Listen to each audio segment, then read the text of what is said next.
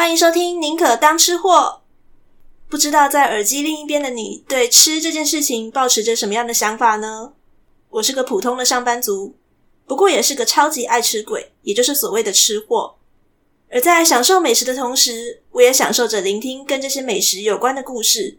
对我来说，故事是能够让食物更加增添风味的东西。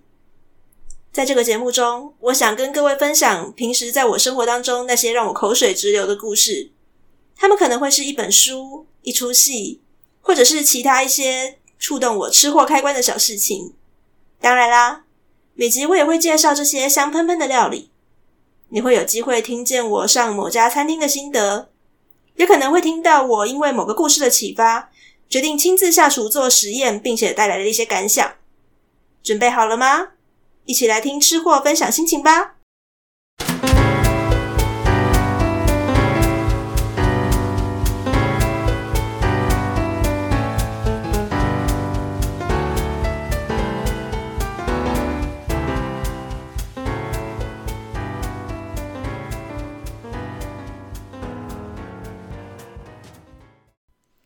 安安，欢迎收听《宁可当吃货》。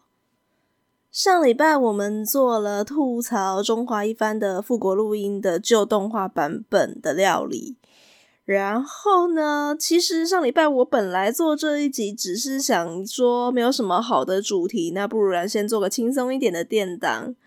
结果没有想到，大家才上线不到二十四小时，它的收听率就突破了很多之前做过的单集。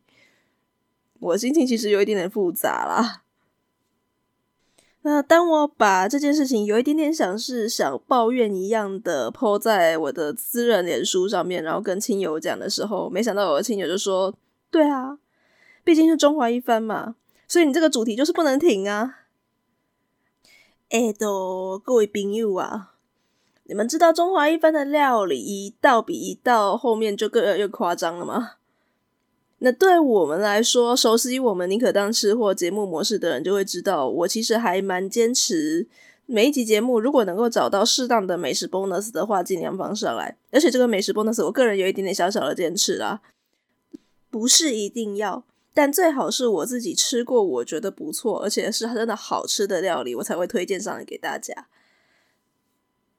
等中华一番的料理在经过特级厨师测验之后，或是一道比一道还要扯，哎、我其实心里面有点小小的抗拒啦。虽然我也跟大家一样非常喜欢这部迷因始祖动画，那我就只好跟亲朋好友们说，嗯，那再看看吧。如果我找到我有办法致敬的料理，我觉得还不错的话，就继续做。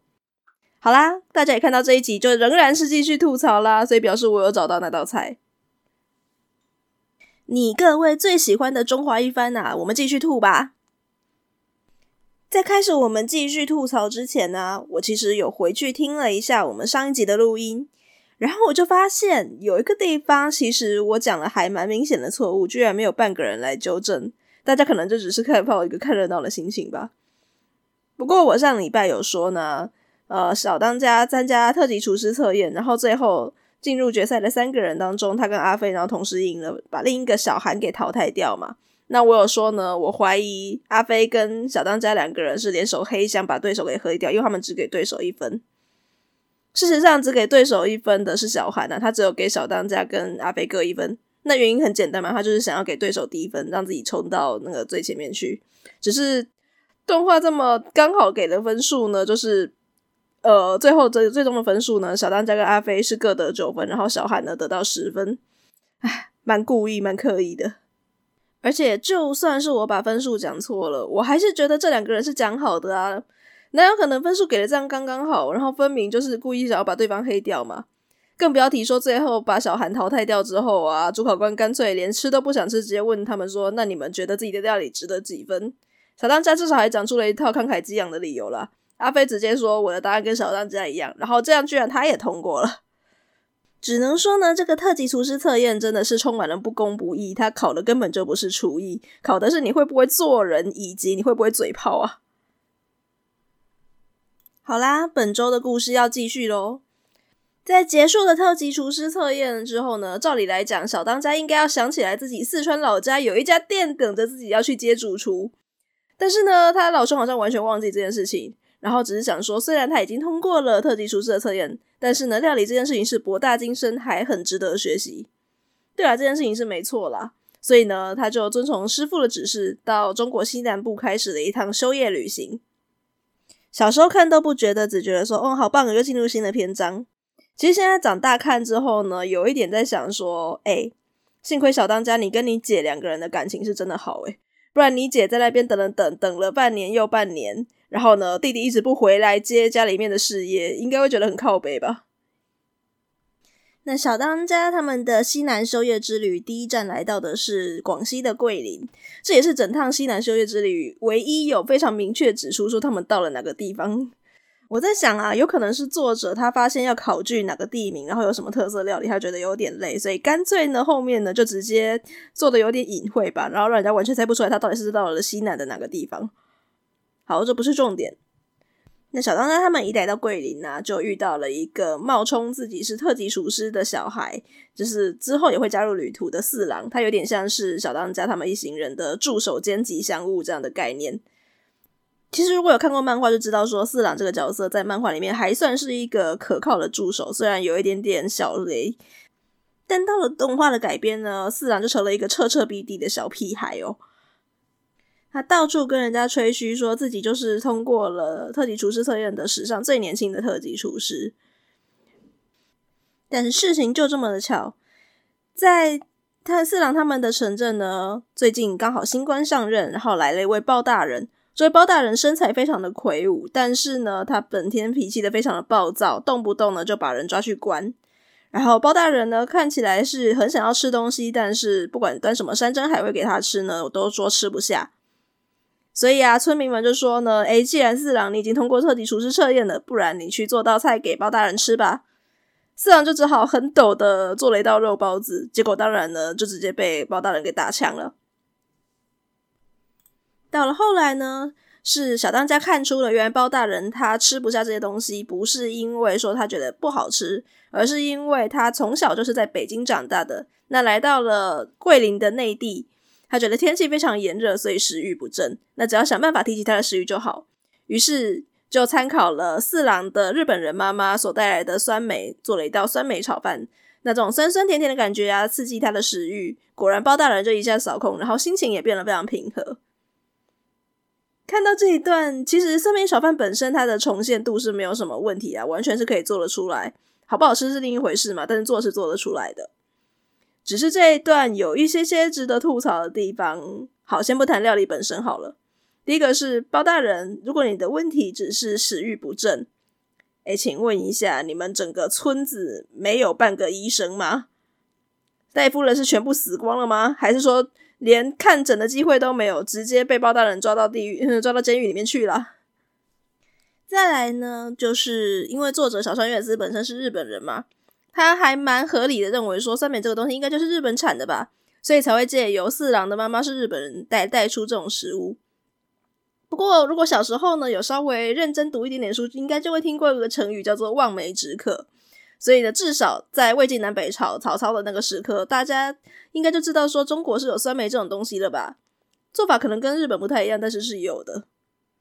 其实这边也蛮好笑的啦，因为小川悦司他自己就承认说，他后来就是在已经开始漫画要准备印刷成册的时候，编辑才默默跟他吐一句说：“诶，你知道吗？中国是有酸梅的，而且比日本早很多。” 然后小川就当场啊傻眼，怎么办？那我们已经漫画要印刷了。然后编剧在那种很不要不给的感觉，然后呢，就跟他吐一句说：“我知道了，没关系啦，我知道你在担心什么。那反正漫画还是以好看为主，最重要嘛。”所以他们就这样让他印出去了。只能说齁，还好小川有在后面的故事想办法把中国也有酸梅这件事情把它带进来，然后让别人做了有酸梅的料理，并且当年的中国人民比较没有那么容易受伤，要不然这一段简直是很容易 引起炎上的。第二站的这个城镇呢，小当家有记得吉地师傅跟他说过要来这边找一位料理大师贾雄。不过到的时候才发现假雄大师早就已经去世了。那现在呢，他的餐馆是由他的孙女严丽在接。我说啊，要小当家去找一个在三十几年前就已经是老人的大师，那死掉的几率应该是蛮高的啦。吉地师傅，如果你不是数学特别差的话，你可能就是真的想要捉弄一下弟子吧。严厉这边呢，面对了一道挑战，就是一样有新官上任，而且呢，这位新官说他当年有吃过甲熊大师发明的一种神秘的锅巴料理，所以呢，要求说，呃，严厉的餐馆要重现这道菜。但问题是，严厉不知道怎么做，他只知道说他阿公留下来一些很奇妙的工具。所以他想办法呢，请史上最年轻的特级厨师啊，小当家来帮忙重现。最后做出来的料理呢，它其实就是一个球状的锅巴，上场的就是一颗球，上桌子就是一颗球哦。但神奇的事情在于呢，你上桌之后呢，倒数个几秒钟，它就会自己从中裂开爆炸，然后它的汤汁都藏在里面。然后呢，这种瞬间的炽热美味跟落地开花的视觉效果呢，让人家觉得非常的振奋，而且呢，也让整道锅巴看起来特别的好吃。嗯，这道菜还蛮值得吐槽的。其实蛮多的 YouTuber 啊，或者是一些呃布洛克食记，他们都有想办法去试图重现过。结论就是，你要做一个球状的锅巴，里面有汤汁，它还会自己爆炸裂开来，不可能的代志。而且不要说让它自己裂开了，你光是要想办法重现它的呃汤汁在里面，然后呢用球状的锅巴把它包起来，这件事情本身就是有难度的。各位知道吗？锅巴是一种很硬的东西哟。当你做了两个半球状的锅巴之后，你要想办法让它合起来，已经不容易了。然后你还要把汤装进去，让它变成一个完美的球，呃，难度非常高啦。我只能这么说，我也不敢说完全不可能。但目前为止，我没看过有人成功过。那至于这样子从内而外迸发的味道，到底会不会比你直接做一个锅巴，然后把汤汁淋上去来的美味呢？这件事情，因为没有人成功过嘛，所以没有办法考证了。深夜之旅第三站所出现的料理呢，是因为小当家他们在旅行到某一个城镇，对，已经不知道这是哪个城镇了的时候呢，找不到地方可以住宿。那有一户人家就非常好心的收留他们来过一个晚上，然后并且请他们吃东西。在这边呢，他们就发现这户人家他们的厨师奇岩会做一种奇异的红色的粥。诶，小时候看这一集，觉得这一集的故事性是比较平淡一点点的。但长大之后重看，我发现，哎，各位啊，其实不要轻易的错过这一集动画耶，因为它的迷幻程度真的可能是整部《中华一番》里面最高的哦。整部有不断的炫光、闪光，然后如果你会怕头晕的话，不要看了。但如果你不排斥，你没有这种光晕眩的问题的话呢，哎，这一集的视觉效果蛮值得一看的，你会有一种蛮嗨的感觉。那红色的粥是什么东西呢？原来这是一道毒料理哦。那厨师奇眼呢，他加了一种叫做鸡茸的幻想的蘑菇，这种蘑菇据说是剧毒啦，所以他就这样子喂了人家半年左右，然后人家就成瘾了。那红色的成分呢，是加因为加了红色的蛇血。我其实很想问啦，蛇血在这道菜的意义是什么？因为你主要让人家成瘾的成分是奇异的蘑菇嘛。那蛇血加或不加？嗯，到底差别在哪里呢？难道你只是想要营造一种很奇异的视觉效果吗？Anyway，这道菜呢，没有办法去评断它到底好不好吃，因为它本身就是一个目的不在好吃，它只是想要让人家中毒成瘾而已。那小到他们一行人识破了奇言的诡计之后呢，就想说不行，我们一定要想办法帮这户人家的解毒。所以小当家就会替他们做了一道彩虹粥作为早餐。彩虹粥之所以被叫做彩虹粥，是因为它有五种颜色。那这五种颜色仔细看呢，就可以发现说它是用五种材料做的，分别是红菜，我在想应该就是红凤菜之类的东西吧，绿豆、南瓜、松子跟龙眼，然后来做成的材料，然后就会变成很漂亮的分层，就跟彩虹了一样，真是鬼扯！你自己去看看那个粥一层一层叠上来，还能够泾渭分明，然后呢，大家吃的时候都还不会混在一起，这件事情办得到吗？好吧，如果你吃的时候很小心是 OK 啦，但是谁会这样做？然后再来是这些不同的材料的粥怎么想混在一起，味道应该就蛮诡异的。要做是做得出来，你就花点时间，然后煮五折粥，然后把它分层放在同锅里面，这样就好了。至于味道方面嘛，我觉得应该没有办法保证它是好吃的吧，甚至难吃的可能性很高。但有一点非常值得吐槽的就是，它煮起来绝对不可能像那个。动画或漫画里面一样是漂亮的五种颜色的彩虹，对，煮起来会是五种颜色没错，但是红凤菜，如果大家有吃过的话，它本身经过烹调之后的那个汁液不是红色的，它会变成有一点点那种暗紫色的感觉。然后再来更扯的就是一个叫做绿豆的东西了。各位啊，应该喝过绿豆汤吧？请问绿豆汤是绿色的吗？它不是那种有一点点茶色带褐色的感觉吗？所以你说要用绿豆来制造绿的效果，不如煮个菠菜粥吧。那我本身已经对这道菜的味道。跟视觉充满了吐槽嘛，但仔细想想啊，这道菜在它本身所强调的解毒方面的功能，可能也没有那么强烈。当然，呃，动画作品呢会比较夸张一点，吃下去马上解毒嘛。那事实上，如果能够解毒的话，依照中医的特性，大家也都要说要慢慢调养。那只是如果各位有仔细思考一下这道彩虹粥里面的材料，就会发现绿豆是退火的。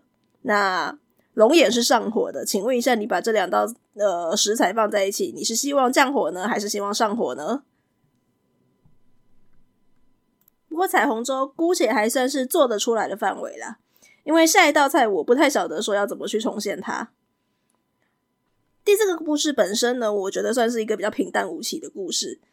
这故事是在讲说，大户人家的小姐雷雅要结婚了，可是其实她心里面心有所属的是一个三等厨师伊格尔。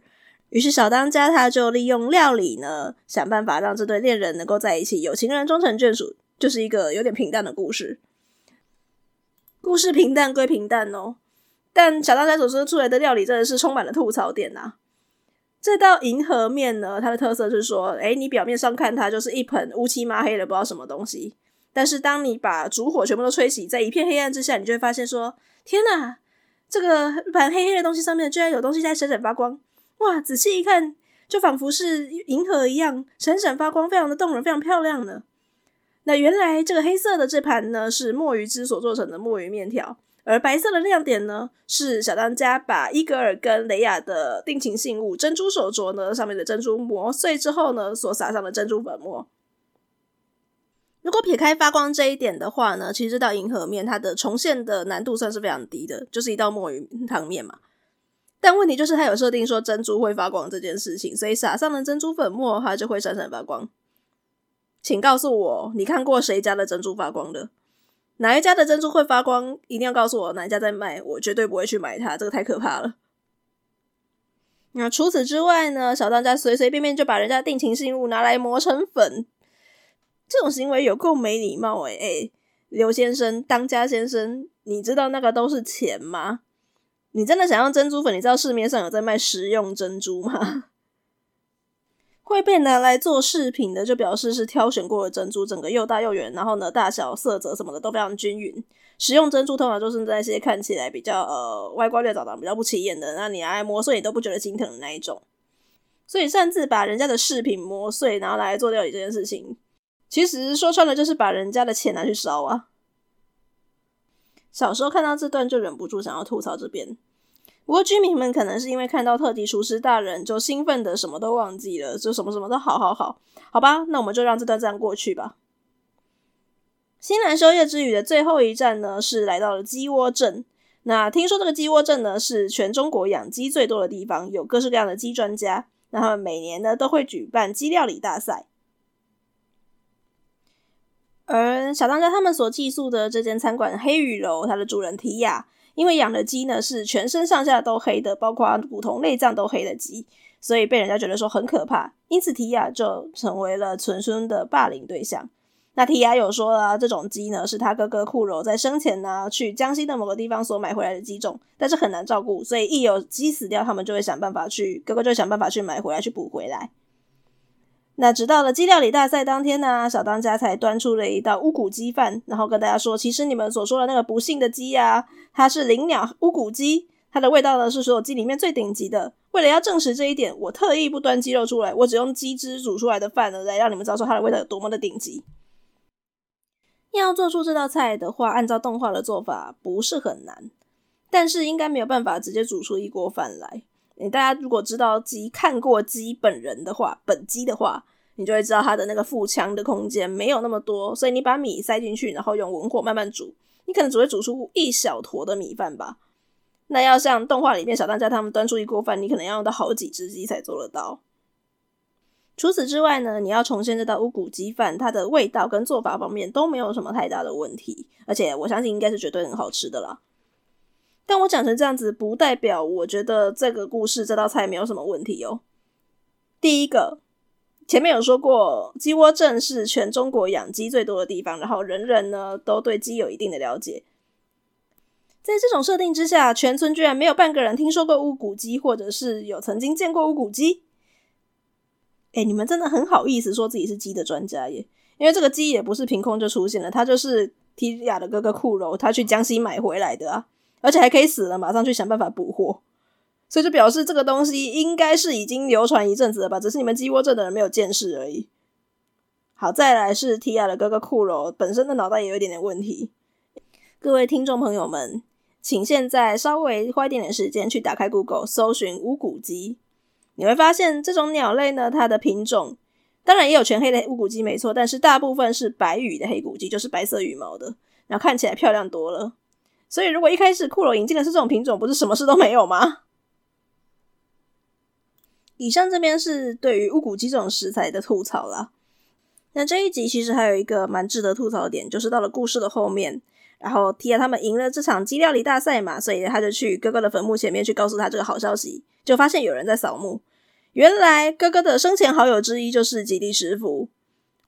哇塞，吉地啊吉地，朋友过世了，然后你放着他的妹妹在村子里面遭人家霸凌，你真的很好意思。不过我们的主角群可能心思真的比较单纯一点，就是很单纯的看到哇师傅来了耶，这伙人呢就开开心心的结束他们的修业之旅，回阳泉酒家去啦。整趟射月之旅，简单来讲就是不断的小当家到了某个城镇去，然后呢遇到了一些事情，然后想办法用料理解决。那这些料理本身呢，我觉得可能有好吃有难吃，但是呢，当他只要看到村民们露出不对的表情的时候，就秀出他的特级厨师徽章，那大家就自动说：“哦，对对对，特级厨师做出来的真好吃啊！”不过幸好，接下来小当家遇到的人们就没有这么再把特级厨师这件事情放在眼里面了，不然这个屁孩可能就会继续的求丢下去。继续忘记在四川老家有一家店等着自己去接的小当家他们一伙人，在阳泉酒家度过了一段时间之后，某一天，吉地大师跟十全师傅他们说他们要去北京参加某某厨艺研讨会之类的活动吧，所以就把阳泉酒家的钥匙交给了小当家，让他当这段时间的暂时负责人。结果才接了大概一个礼拜左右就出事情了，居然有个奥客来了，说他要点菜。这位就是后来被网友们然后戏称说根本就是长得跟徐乃麟来哥很像的那一位钢棍谢师傅，特级面点师。那我们的谢师傅啊，他点了一道炒什锦蔬菜，可是这个时候厨房打烊，没有什么人嘛，只剩下四郎他在那边一个打杂的在收东西而已。那四郎就想了一下，诶，只是炒蔬菜而已，我也会啊，所以就炒了一盘蔬菜去。结果上桌之后，马上就被谢师傅，毕竟人家是特级面点师嘛，他也有灵敏的舌头，一吃就吃出了问题。四郎的蔬菜呢，没有先过油，他就是很平常的炒一炒，然后就上桌了。通常看到这边的时候呢，观众就会开始在实况聊天室里面就讲说：“天哪，四郎你真的好雷啊，什么之类的。”但我必须说啦，一般人在家庭里面吃的这种家常做法的炒蔬菜，应该都跟四郎做的差不多。过油是餐馆才会做的做法。不然人家凭什么？你一盘蔬菜，然后成本大概几十块钱而已，但是你这样的馆子去，他要卖你一百多呢？在料理的时候不先过油，不会不好吃。但是如果餐馆做法过油的话呢，它会比较容易控制它的熟度，而且呢，过油之后色泽也会比较漂亮。所以一般的餐馆都会记得做这件事情。所以谢师傅在那边喊着说：“叫你们负责人出来，理论上也是没有什么问题的。”虽然在人家店家打烊的时候还要点菜，这种行为真的是非常 OK。但是店家既然接受了点菜的话呢，就必须要想办法对自己端出来的每一道菜负责嘛。所以这时此刻的实职负责人小当家也立刻跳出来说：“对不起，是我们的错。你想要吃什么，跟我们讲，我马上再补做给你。”那谢师傅就说：“哦，真的，你口气这么大，那不然我想要吃一个三种蛋的料理，我要吃到三蛋一体。”在这边就端出来了整道中华一番里面少数我真的非常非常想吃的菜，叫做三蛋烧麦。那这个三蛋烧麦呢，小当家的做法是用了三种蛋，分别是鸡蛋揉面皮做成烧麦皮，然后皮蛋变成那个上面的 topping，它上面的装饰，以及烧麦的肉馅当中呢，还夹了上海的大闸蟹，所以吃起来就会有那种哔哔啵啵的感觉，非常的好吃。马上就有人，实际上就是我男朋友了，他就直接说：“哎、你怎么会想要吃皮蛋？你不是不吃鸭吗？”各位啊，市面上有在卖鹌鹑蛋或是鸡蛋的皮蛋，只要能够确定说端出这道菜的店家，他的皮蛋是用这两种蛋做的，我就吃了。OK。这道创意十足，而且一点唬烂成分都没有的烧麦，很快就征服了谢师傅。所以谢师傅一下他的那个面点师魂被挑起来说：“你竟然用烧麦来迎击我！好，我们不需要任何理由，我就是单纯想要跟你比看看谁比较厉害。我们来挑起一场决斗吧。那我们就一起来做烧麦。”此时此刻呢，应该是已经打烊的阳泉酒家，不知道为什么员工们又突然又跑回来看热闹了。然后，包括连一个礼拜以前说要去北京参加活动的极地师傅跟石泉大师，他们也来了。哎，请问一下，一个礼拜来回北京跟广州，你们是坐什么交通工具？高铁还是飞机啊？那看热闹的人既然多了嘛，于是石泉大师就说：“好，那题目我们定啊。”看热闹的人这么多嘛，总要想办法满足一下他们的好奇心啊。那你们各做五十人份的烧麦吧。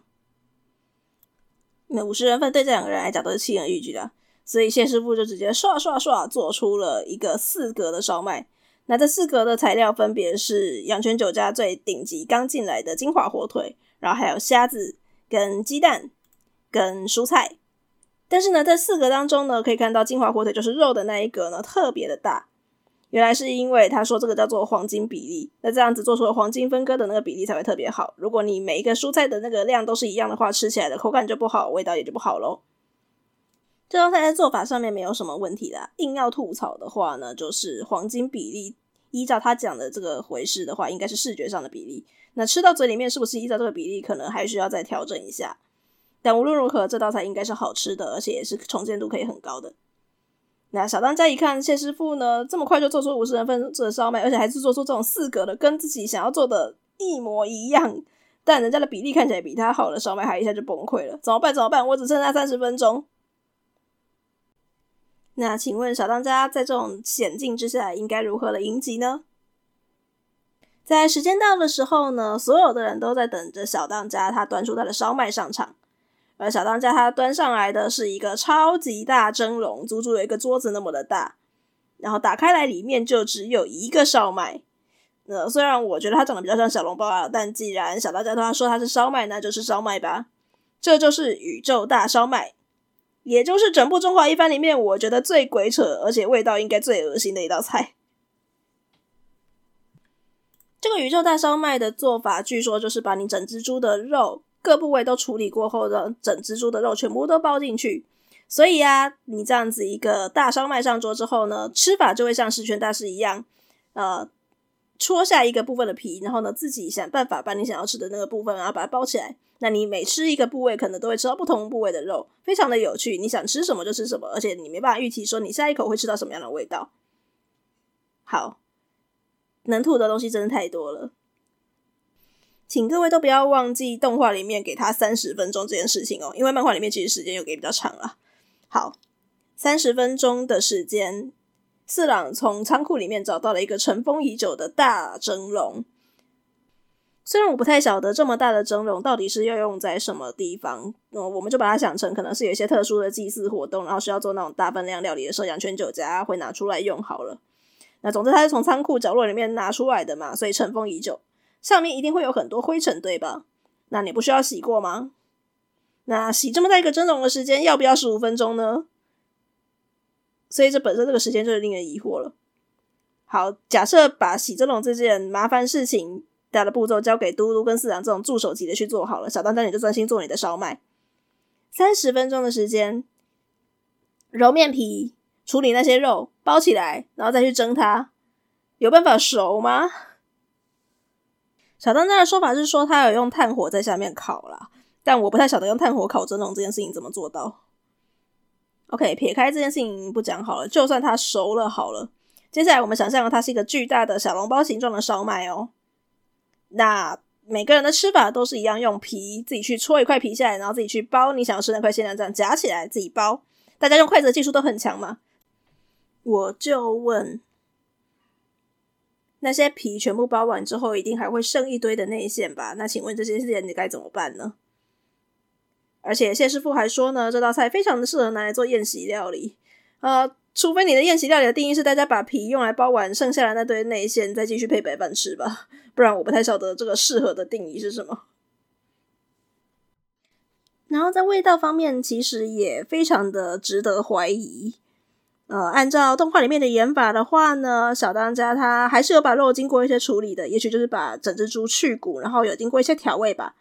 但即使这样子，整只猪包进去，表示他没有用到其他的的佐料或是其他的材料，也就是说，它就是单纯的蒸熟的面皮跟蒸熟的肉馅而已。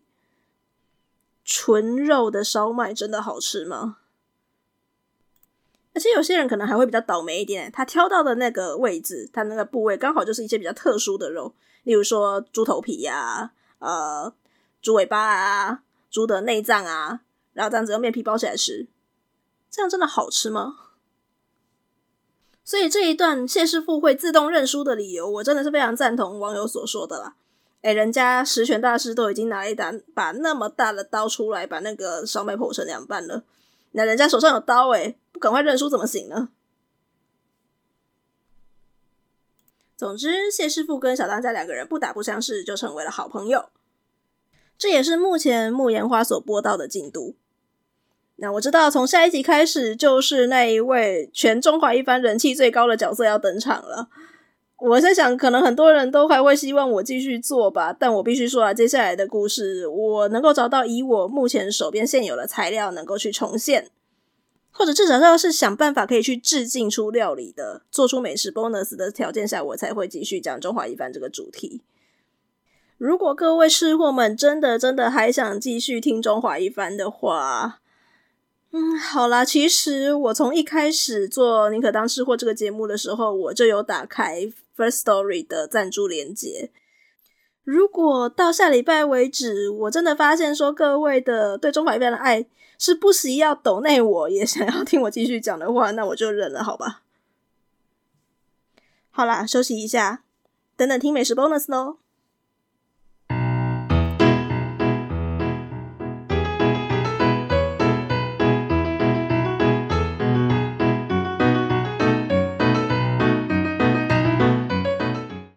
这集的美食 bonus 一样是一个致敬的料理。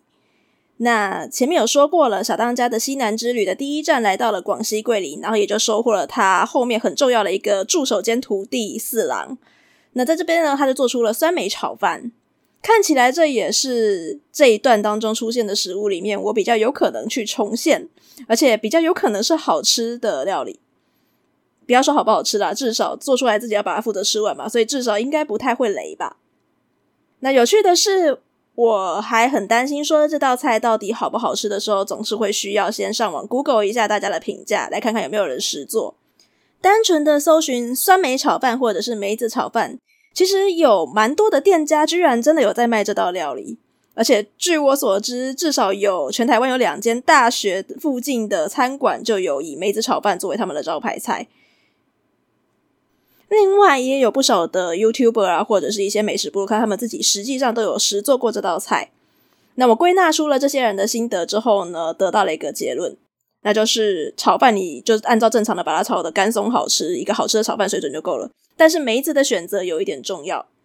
如果依照动画漫画演的的话呢，因为小当家的妈妈是日本人嘛，所以他当然是做那种很日式的那种济州盐梅子。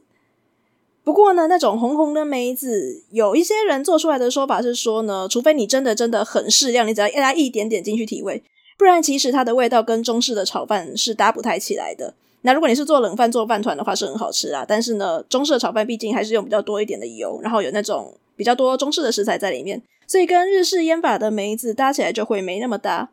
那反而，如果你去选，例如说像话梅梅干呐，或者是脆梅 Q 梅，或者是比较台湾，例如说一些农会他自己产的这种紫苏梅，反正是比较合我们自己胃口的那种梅子搭配起来的话，会是比较搭的。那事情就简单啦，济州梅还比较贵呢，所以这一回合直接就在超商里面买了一个紫苏梅，简单 KO。那做出来剩下的梅子，我还可以想办法做一些梅子鸡汤之类的食物。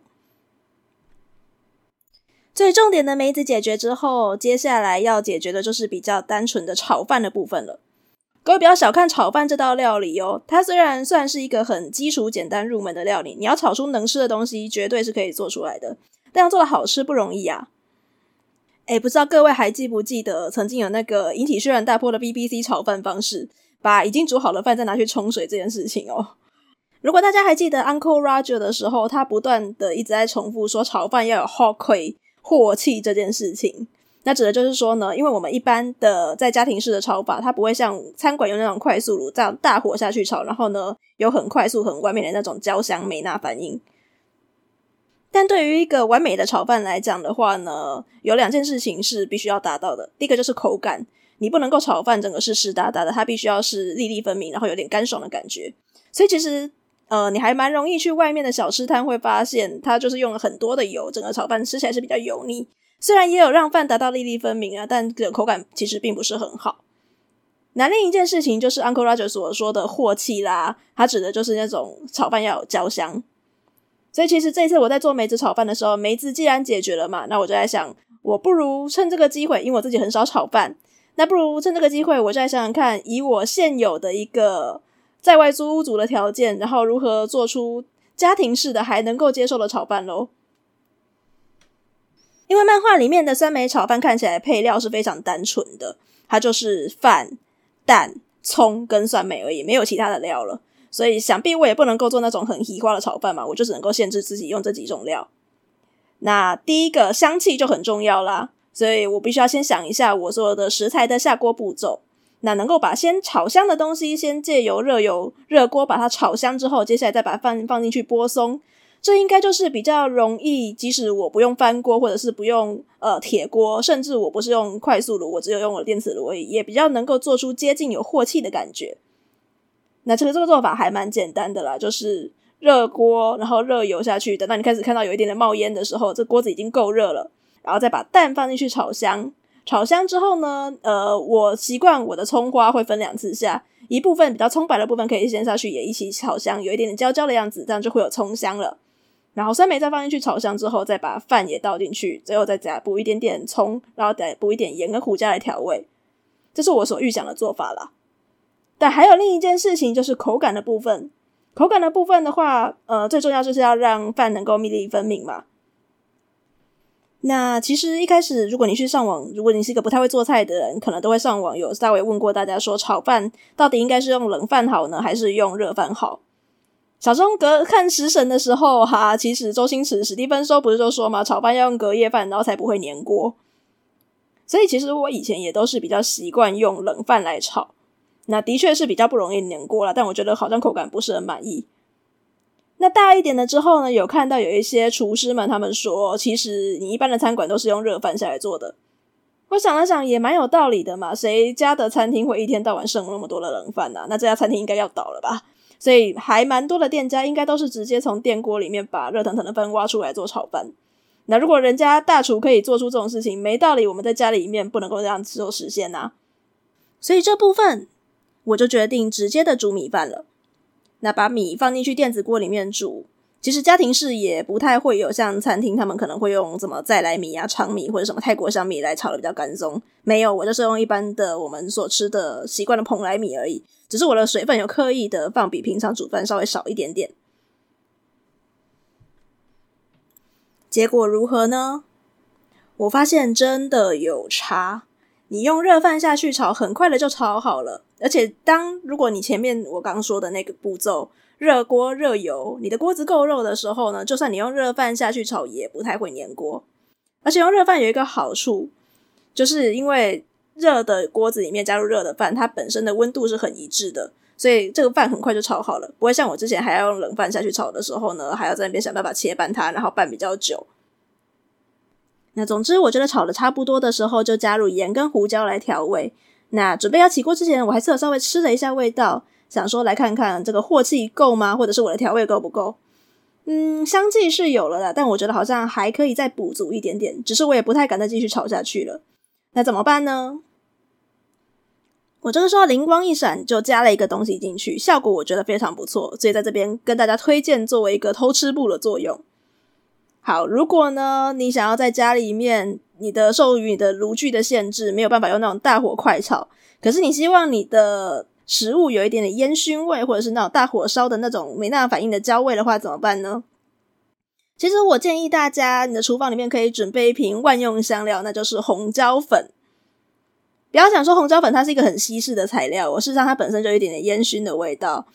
只要你很小心、很小心的掌握它的量，真的只要加一点点、一点点，那它的那个稀释感就不会那么明显，反而可以让你的食材，然后吃起来有一种真的很像是大火快炒过的那种烟熏感。那你不要加太多啦，加太多，第一个看起来卖相整盘红的，整个卖相看起来就不对了。那第二个是加太多，真的会有那种红椒的味道跑出来的话，你的料理就整个变得很西方。我们又追求的不是这件事情。但如果你只加一点点的话呢，我觉得是一个真的蛮适合推荐给大家的偷吃步做法。那当我撒了一咪咪的红椒粉进去之后呢，再试试一口，哎，整个味道都对了。当然，跟外面餐馆所卖的那种快速炉大火炒出来的炒饭还是有一点点不一样。但如果你以一份家庭做的炒饭来讲的话呢，我觉得水准已经算是蛮高的了。酸梅的作用，我相信大家也会问说，那酸梅是不是真的有这种呃酸酸甜甜引起食欲，真的在天气热比较有食欲的作用呢？我必须说，确实是有的，但是你要很小心、很小心的去拿捏你所使用的那个酸梅的分量。像这次我炒了一人份的炒量，就是我自己一盘嘛，那一杯白米。我搭配的是四颗紫苏梅而已，再多下去，我真的觉得那个酸梅的味道就太抢戏了。除非你真的是喜欢那种又酸又咸的味道，而且你不在意炒饭它本身的那种呃大火镬气的那个味道被抢走，不然我是诚心的不建议了。好，那酸梅炒饭呢，整体来讲，我觉得算是一道新奇可以尝试的料理。但你要说它的惊讶程度吗？抱歉啦，我还是觉得上礼拜我所做的面飞面，就是那个炒鳕鱼香丝好吃很多。真的不愧是料理非常欠吐槽的中华一番呐！唉，我希望下一次如果这个主题我们还有继续做下去的时候，可以让我吃到像样一点点的料理。今天的节目就到这边结束喽。各位还喜欢这周的宁可当吃货吗？那如果你觉得这一集的宁可当吃货非常的值得推荐给你的朋友的话呢，不要忘记直接直接让你的更多的亲朋好友们来听。那如果你觉得需要给我一点点鼓励的话呢，请帮我们做评定流的动作，评五星评价，然后呢订阅留言。如果你用的不是 Apple Podcast 也没有关系，你还是有办法用私讯或者是用留言的方式让我知道你们的意见哦。我们的 Facebook、IG 都叫做宁可当吃货，很容易找得到。好啦，那我们下次再见喽，拜拜。